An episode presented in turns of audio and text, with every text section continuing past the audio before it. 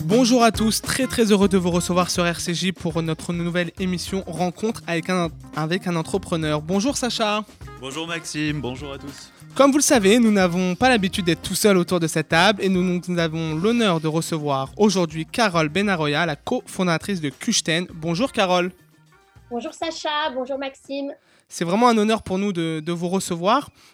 Alors, pour tous nos auditeurs, vous savez ici, vous commencez à le savoir, nous parlons de tous les sujets de l'entrepreneuriat sans tabou. Nous avons vraiment comme ambition de rendre ces discussions accessibles à tous. Donc, si toi, auditeur, auditrice, tu entends parler de B2B, B2C, de tech, de levée de fonds, de venture capital, joint venture, pivot, etc., mais que tu ne comprends pas ou alors que tu veux tout simplement en savoir plus et faire le plein de conseils, c'est ici que ça se passe dans Rencontre avec un entrepreneur sur RCJ.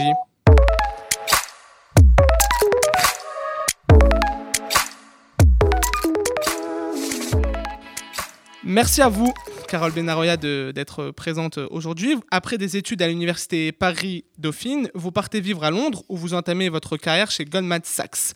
Vous accéderez au poste de vice-présidente présidente, pardon, des marchés Achat Action US. C'est en 2012 que vous décidez de lancer la marque Kuchten avec comme ambition la création d'une marque de cachemire de haute gamme française. Carole Benaroya, je me retourne vers vous, enfin de, faire l'écran.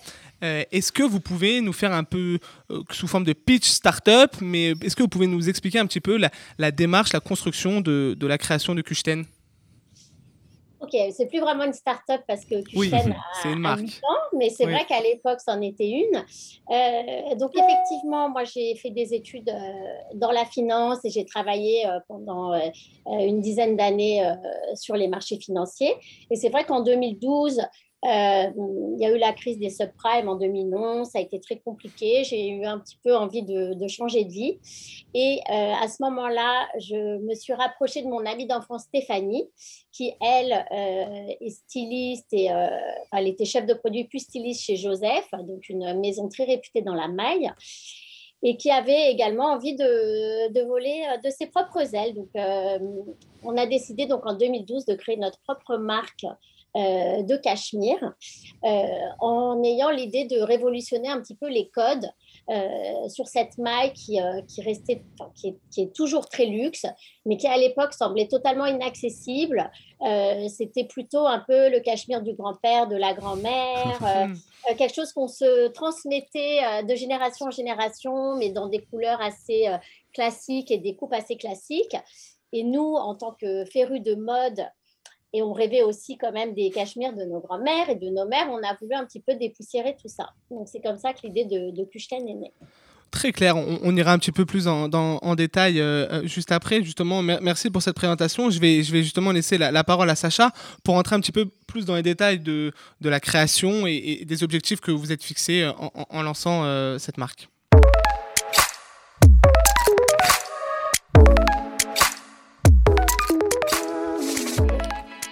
Alors déjà, Carole, merci, euh, merci beaucoup hein, pour votre présence. Euh, sachez qu'on est ravis de vous recevoir et ce pour plusieurs raisons.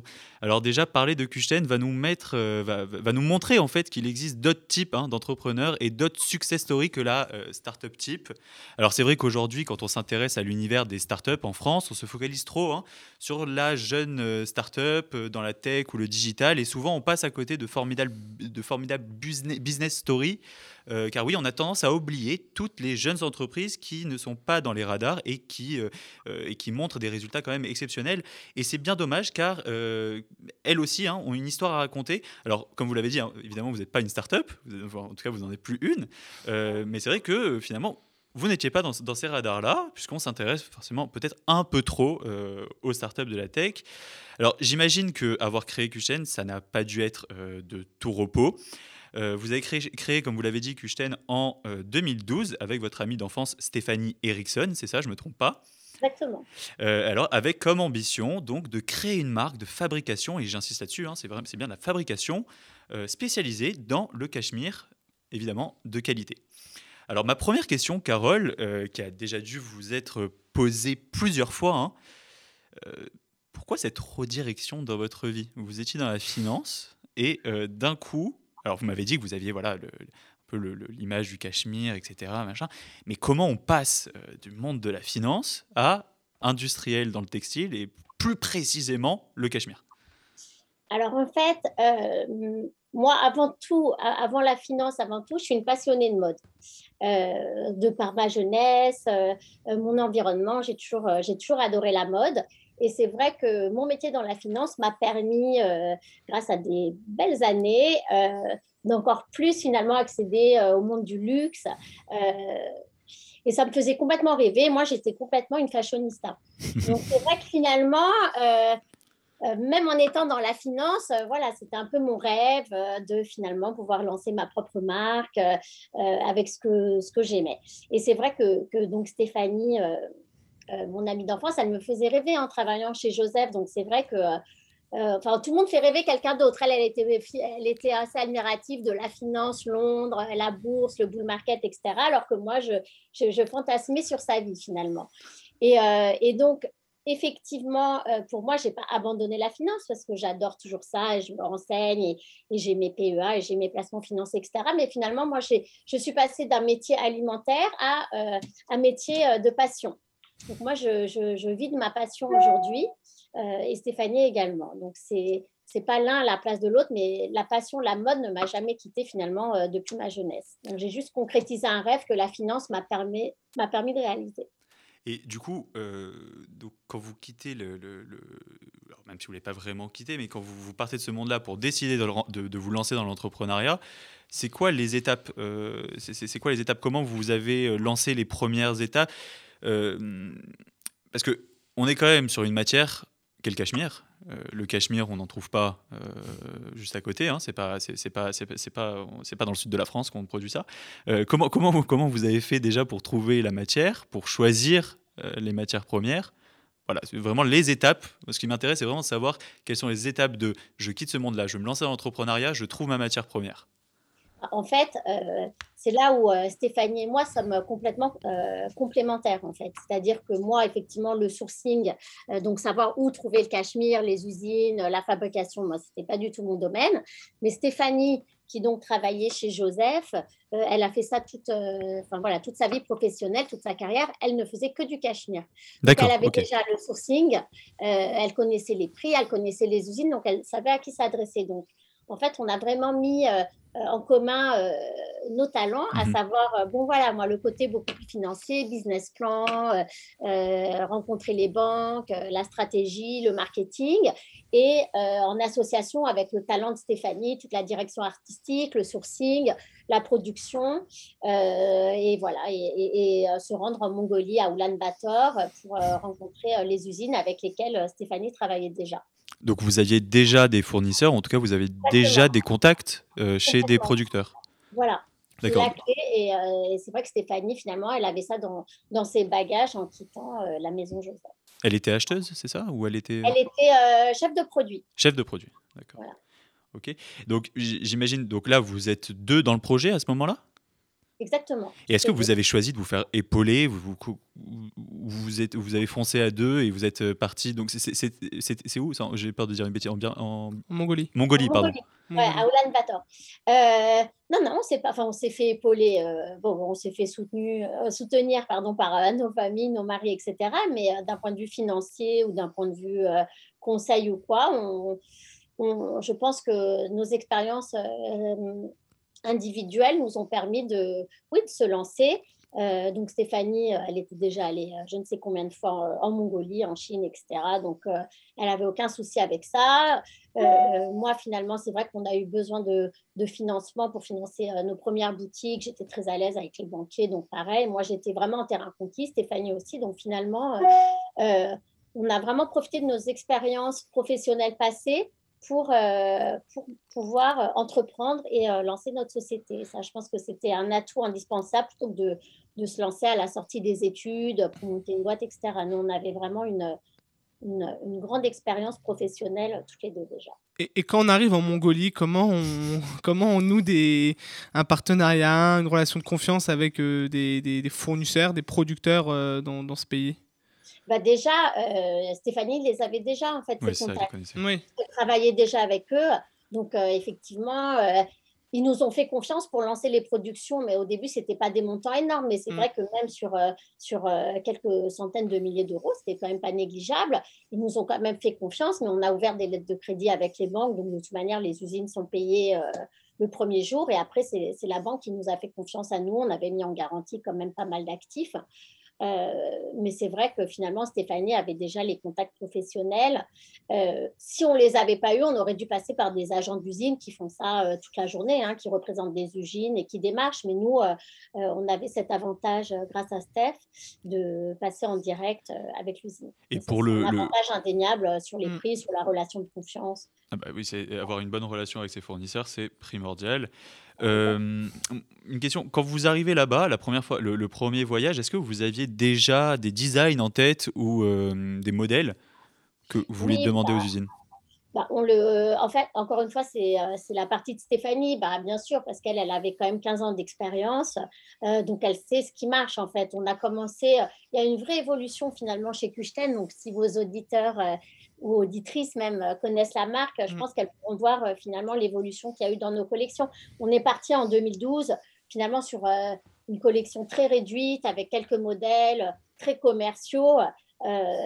L'école basique, l'école rond, l'école V, les suites à capuche. Bon, Stéphanie savait ce qui se vendait en fait, de par son expérience. Donc finalement, on n'a pas pris énormément de risques sur les deux ou trois, enfin sur la première et la deuxième année on s'est euh, on s'est un peu contenté de modèles best-sellers euh, dans des couleurs euh, super best-sellers aussi. Donc finalement, on savait un peu ce qu'on, enfin, on, savait ce qu'on allait vendre sans trop de difficultés. Et au fur et à mesure des années, finalement, c'est là où on a pris beaucoup plus de risques sur nos collections. Alors là, on est, on est vraiment dans les débuts. vous, êtes, vous avez des, un magasin retail, donc vous vendez directement en magasin. En quelle année vous ouvrez votre premier magasin? Donc, on a ouvert notre première boutique euh, le, enfin, le 2 novembre 2012, rue du Commerce, dans le 15e à Paris. C'était une petite boutique de 40 mètres carrés. On l'a bien nommée rue du Commerce, qui était à l'époque très commerçante. C'est plus mhm. vraiment ça. Euh, et donc, on a on avait mis mon frère euh, en boutique, on avait mis ma mère à la caisse, donc c'est vrai qu'on avait. Travail de famille.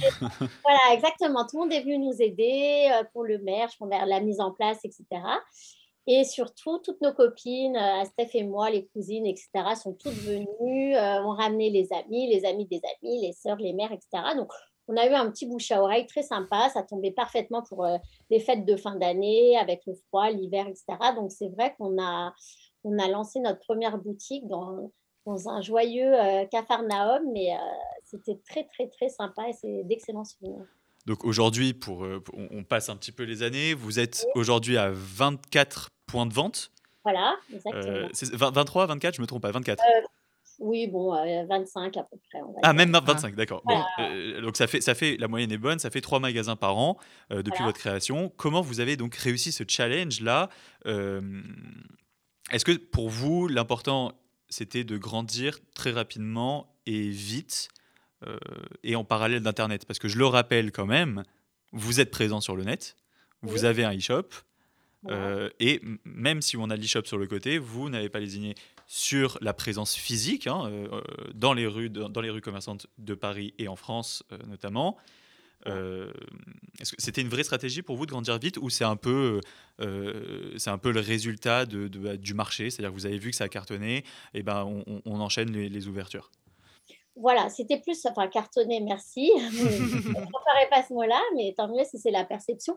C'est vrai, non, c'était, on n'avait pas spécialement une volonté quelconque, on ne savait pas trop où on allait. Maintenant, c'est vrai qu'on a une vision un peu plus euh, stratégique, mais euh, dans les, premières années, on, c'était plutôt à l'opportunité. Disons que la première boutique, euh, nous, quand on a ouvert notre boutique rue du commerce et qu'on a lancé Kuchten, c'était vraiment pour se faire plaisir. Hein. Je ne pensais pas que ça allait devenir mon métier. Même c'est vrai que j'avais euh, arrêté la finance, c'était peut-être une pause. Je m'étais dit, je vais reprendre.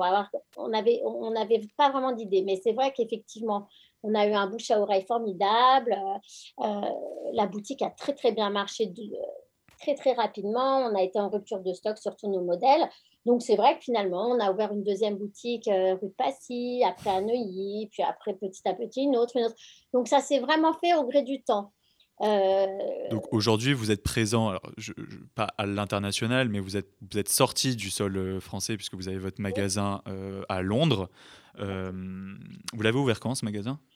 On a ouvert en 2016 à Londres. En 2016. Donc c'est votre première ouverture. Aujourd'hui, comment vous voyez le marché euh, à l'extérieur? Est-ce que vous avez envie de sortir, euh, sortir de, j'ai envie de dire l'Europe, euh, même si on n'est plus en, Europe là-bas, mais est-ce que vous avez envie de sortir en Europe? Est-ce que c'est le moment? Qu'est-ce que vous voyez un peu pour l'avenir Alors bon, Londres, c'était pas la meilleure idée du siècle. C'était une boutique très difficile. Les loyers sont énormes. Il y a eu le Brexit. Bon, le Covid, n'en parlons pas.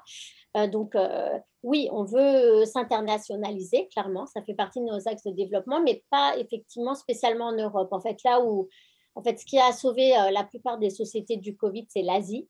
la Chine notamment, mais même la Corée du Sud, par exemple.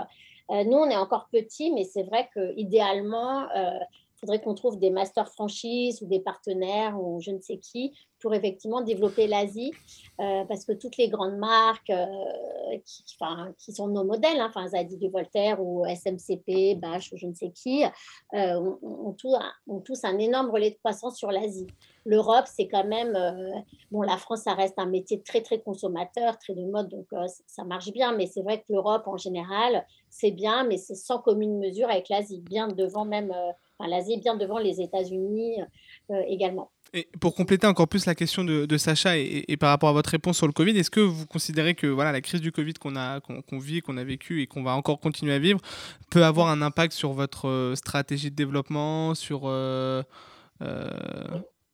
alors, bah, le, en fait, le Covid a eu un formidable impact sur notre développement sur le e-commerce. Euh, on a clairement pris euh, trois ans d'avancée technologique ou, ou d'investissement finalement euh, grâce ou à cause du Covid. et je pense que je ne suis pas du tout la seule à dire ça. Ça nous a vraiment forcé finalement à mettre beaucoup plus d'investissement, à améliorer notre site internet, à faire des shootings beaucoup plus qualitatifs, etc. Donc on est toujours dans une dans une optique omnicanal. Euh, L'omnicanal, c'est quand on fait à la fois du, retail physique, finalement c'est mhm. le digital, comme disent les, Américains. on a à la fois les boutiques physiques et euh, à la fois le e-shop qui sont totalement complémentaires. Mais c'est évident que le Covid nous a permis de, euh, d'exploser. on ne va pas voilà, exagérer, mais en tout cas de se développer énormément sur le e-commerce. Ça nous a donné une. Votre dernier magasin, vous l'avez ouvert. Votre dernier magasin, vous l'avez ouvert quand même pendant le Covid? C'était il y a moins d'un an. Voilà, exactement. On a ouvert notre dernière boutique euh, en Belgique, avenue Louise, à Bruxelles, euh, au mois de décembre. Donc, on l'a ouvert deux semaines, on a fermé tout de suite après. Mais bon, on prépare quand même le terrain et bien évidemment, on va continuer à investir, à ouvrir des boutiques. Pour nous, c'est alors, c'est vrai que c'est plus euh, comme avant, on n'aura pas un réseau de 300 boutiques comme euh, le faisait à, l'époque euh, la plupart des enseignes. Mais en tout cas, il faut bien évidemment continuer à ouvrir dans les capitales internationales, dans les grandes villes françaises. On est encore, on n'est pas encore présent partout où on voudrait être. donc oui, c'est pour nous, ça reste très important de continuer à ouvrir des boutiques, d'autant plus que le cachemire, ça reste quand même une matière qu'on veut toucher. Donc le contact mmh. physique, l'expérience en boutique est très importante. Et du coup, euh, moi, il y a quand même une question comme ça qui, me vient à l'idée. Euh, donc là, il y a le Covid. Euh, vous, vous, avez les magasins qui sont forcément en perte de vitesse et le, le, le, site internet qui prend de l'ampleur. Est-ce que vous étiez prête à voir une augmentation des ventes sur le, en ligne? Est-ce que vous avez déjà, est-ce que vous aviez déjà eu la vision, c'est-à-dire peut-être, je sais pas, six mois avant de se, de se dire voilà, le futur sera euh, sur le site internet. Euh, il faut mettre l'accent dessus. Bam, il y a eu le Covid, donc tant mieux, on a déjà un site internet. Est-ce que c'est comme ça que ça s'est bah, fait? Oui, bah évidemment. De toute manière, Covid ou pas Covid, euh, le le e-commerce, Internet, etc. Bien évidemment que tout le monde ne parle que de ça. Donc, je n'ai pas attendu le Covid pour mettre en place mon e-shop. Mais en revanche, c'est vrai que les investissements, notamment en termes de, de, pub, de marketing, ont été complètement basculés du, par exemple, de la presse euh, papier, par mhm. exemple, du print, comme on dit, ou euh, par exemple les affichages ou les culs de bus, enfin, toutes ces choses-là qui restaient très physiques, la plupart, tous les investissements marketing ont été basculés sur le, sur le digital, donc sur les réseaux sociaux, les campagnes Facebook, Instagram. C'est très bien qu'on parle de communication parce qu'on a quand même une question, c'est vous créez une marque euh, de donc euh, vestimentaire, on est en France, donc territoire quand même extrêmement concurrentiel, c'est quand même notre point fort. Euh, mm. comment vous vous démarquez? Nous, on s'est vraiment démarqué au début par, par le bouche à oreille, enfin en fait, c'est le bouche à oreille qui a permis de nous démarquer. Ça veut dire qu'on on est quand même sur un secteur, on est dans le prêt-à-porter, mais on est sur le cachemire. C'est quand même assez différent. Mhm. Donc, euh, on avait un gros concurrent euh, à l'époque, en 2012. Bon, maintenant, il y a beaucoup, de, il y a beaucoup d'enseignes qui font du cachemire. Il y a d'autres euh, enseignes de spécialistes cachemire qui se sont montées. Mais c'est vrai que nous, on avait un gros concurrent à l'époque. je ne sais pas si on peut dire le nom, mais bon, c'est pas grave, Eric Bompard. Mhm. donc, c'est vrai que nous, on se démarquait d'eux en étant diamétralement opposés sur les coupes, sur les prix, sur les couleurs, sur le style, sur notre cible. Donc, finalement, c'était assez facile euh, de se distinguer euh, euh, avec, voilà, avec nos modèles. Et, encore une fois, on n'avait pas tellement d'argent, enfin même pas du tout pour communiquer à l'époque. Donc ça s'est fait énormément sur le bouche à oreille et sur les emplacements. On se mettait vraiment sur les emplacements premium dans Paris. Et donc c'est bien qu'on parle du, financement aussi parce que c'est quand même un sujet important quand on lance un, quand on lance un projet et surtout tel que, tel que. Comment vous avez fait pour... Euh, alors on en a déjà parlé hein, ici dans cette émission du challenge du BFR, mais j'aimerais bien avoir votre avis là-dessus. Alors sur le BFR, nous, euh, on a un BFR énorme parce qu'on doit, on finance effectivement nos productions de cachemire euh, entre mai et juin. Mmh et le cachemire, c'est pas du coton, ça coûte très très cher à fabriquer. C'est pour ça d'ailleurs que les prix de vente sont élevés. Et on, on engrange les recettes entre guillemets à partir d'octobre, novembre, décembre. Donc c'est vrai qu'on a un BFR de six mois qu'on finance par lettre de crédit. Donc ça, il faut, faut avoir des bilans assez solides effectivement et des très bonnes relations avec, avec les banques. Euh, pour pouvoir euh, ouvrir les crédocs euh, à l'international pour, pour, financer la marchandise. Est-ce que vous avez fait comme une, enfin, une levée de fonds, tout simplement? Alors, on en a fait une pour la première fois en 2019. Mmh on a fait rentrer trois actionnaires privés qui sont rentrés minoritairement au sein de Kuchten. Mais euh, ces actionnaires nous ont euh, ouvert leurs portes, notamment, euh, bon, déjà, ils, ont mis de l'argent dans la société, donc pour nous développer encore plus. Et ils nous ont également ouvert leur carnet d'adresses. pour le...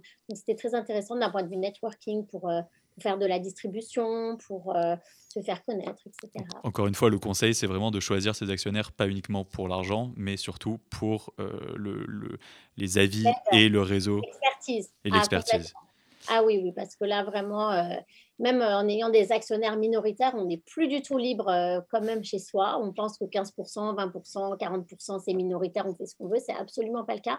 Donc, c'est vraiment primordial euh, d'être sûr qu'on va pouvoir travailler avec ces personnes sur les cinq prochaines années. Au-delà de l'argent, bien évidemment, bah, quand on n'a pas le choix et qu'il n'y a qu'un seul, seul fonds ou une seule personne intéressée, bon, bah, on n'a pas le choix. Mais si en revanche, on a la chance d'avoir plusieurs choix. Il faut vraiment euh, penser euh, aux relations humaines, à l'expertise, euh, parce que c'est quand même comme un mariage. Hein. Il ne faut pas divorcer avant l'heure. Alors, ma, dernière question, parce que le temps est passé quand même assez vite.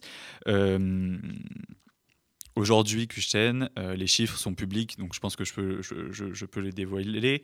on est à 17, c'est ça, 17 millions de chiffres d'affaires, je crois, communiqués. on est à des pourcentages de croissance de 23, à 30% par an. Euh, cette année, ce sera quand même euh, moins pour le Covid. Hein, mais euh, disons qu'à part ce petit trou, là, oui, on, va reprendre cette progression dès l'année prochaine. D'accord. Et est-ce que des... c'est quoi vos relations avec des entreprises comme Kering, LVMH Est-ce qu'ils vous jettent de loin? Est-ce que euh, non, mais si vous nous entendez, euh, si Bernard Arnault écoute ce podcast, euh, il peut m'appeler. Il écoute, il écoute, il écoute, on l'a vu. Ah, voilà, on l'appelle après, on lui envoie en avant-première. Ah ben voilà. non, non, il ne me ziote pas du tout. je pense qu'on reste quand même très, très petit, mais en revanche, oui, on est, on est contacté par des fonds. plus par les fonds de private equity. Il n'y a pas encore d'industriel qui, qui, qui, nous a contactés. Non, on n'est pas. Mais bon, ça ne saurait tarder, je pense. Voilà. Ah, bien sûr. Écoutez, merci beaucoup. On, ouais, on vous le souhaite, hein, vraiment, on vous le souhaite pour cette formidable marque. Merci beaucoup d'avoir été présente aujourd'hui à nos côtés en, en, visio et félicitations encore pour cette belle réussite. On, on, met souvent en avant les entreprises et donc voilà, à vous les auditeurs ou auditrices, si vous voulez vous faire plaisir en soutenant une marque française, n'hésitez donc pas à aller visiter la boutique en ligne kuchten.com. Merci à vous, euh, je vous souhaite une bonne journée, euh, merci à la régie et euh, on se retrouve très rapidement sur l'ensemble de nos réseaux sociaux avec le hashtag RAUE et le rencontre avec un entrepreneur. Merci, bonne journée à tous.